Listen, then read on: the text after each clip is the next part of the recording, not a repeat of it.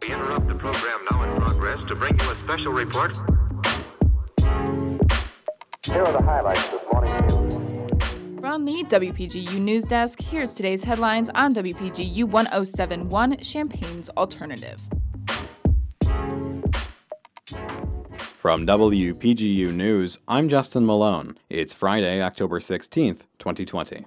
The University of Illinois has reached a new low in positive COVID nineteen test results, as the number of tests administered hits a large milestone as well. In the past week, the case positivity rate has been zero point one eight percent, marking over two weeks of case positivity under a half a percent on campus. The SHIELD testing data shows that, overall, the trend of positive test results has been steadily decreasing since the beginning of September. Additionally, the university has now reached over five hundred thousand total COVID saliva tests administered, owing to the ongoing return to testing sites by students and staff. In comparison, the Illinois Department of Public Health has reported its highest number of positive cases in one day recently, with roughly four thousand after reporting sixty-seven thousand total tests.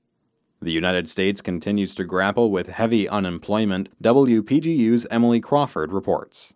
U S jobless claims rose to eight hundred ninety-eight thousand this week, continuing the trend of eight hundred to nine hundred thousand claims per week for more than a month. Layoffs continue to rise across the country in many industries, including cuts from major airlines and Disney. Despite this, talks continue in Washington, as the President and the House of Representatives have yet to come to an agreement on another COVID nineteen relief package. The numbers this week remain above the peak of the two thousand eight financial crisis, where claims only reached six hundred sixty-five thousand a week. However, this is below the spike of six point eight seven million claims in March. From W P G U News, I'm Emily Crawford.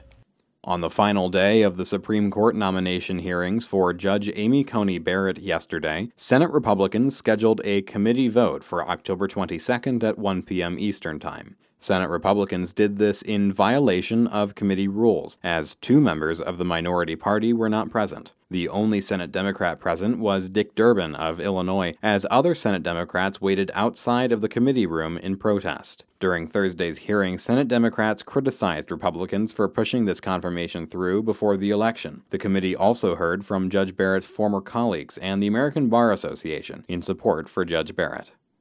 President Donald Trump and former Vice President Joe Biden appeared in two separate town halls at the same time last night, in an unusual change from the typical election year debate structure. The individual town halls were planned after the second presidential debate was made virtual due to concerns surrounding the coronavirus, and President Trump refused to participate. The town halls featured an audience of prospective voters asking questions directly to the candidates, as opposed to a moderated debate. In his town hall, the president fielded questions about his administration's handling of the coronavirus pandemic, his comments on white supremacists, and the New York Times report alleging he had paid only seven hundred fifty dollars in federal income tax during the year he ran for president. Former Vice President Joe Biden faced questions in his town hall concerning court packing, foreign policy, the environment, and coronavirus. Among his remarks, Biden stated support for making the coronavirus vaccine mandatory, though noted the policy could face practical challenges. The third and final presidential debate will take place next Thursday, October twenty-second, at eight p.m. Central Time. Houthi rebels and the United States have carried out a record-breaking prisoner swap. W P G U's Anne McEwen has the story. one thousand eighty-one prisoners were released Thursday under a deal struck last month between Yemen's internationally recognized Saudi-backed government and the Houthi rebels. Planes carrying prisoners took off from the three airports and brings up the possibility of peace talks in the war-torn region. The exchange was overseen by the Red Cross and was the largest prisoner swap of its kind in the last five years of conflict. The exchange comes after the release Wednesday of two Americans and the remains of another who were held captive in Yemen, in an apparent swap for some two hundred forty Houthi supporters who are allowed to return home after being stranded in Oman. For W P G U News, I'm Anne McEwen.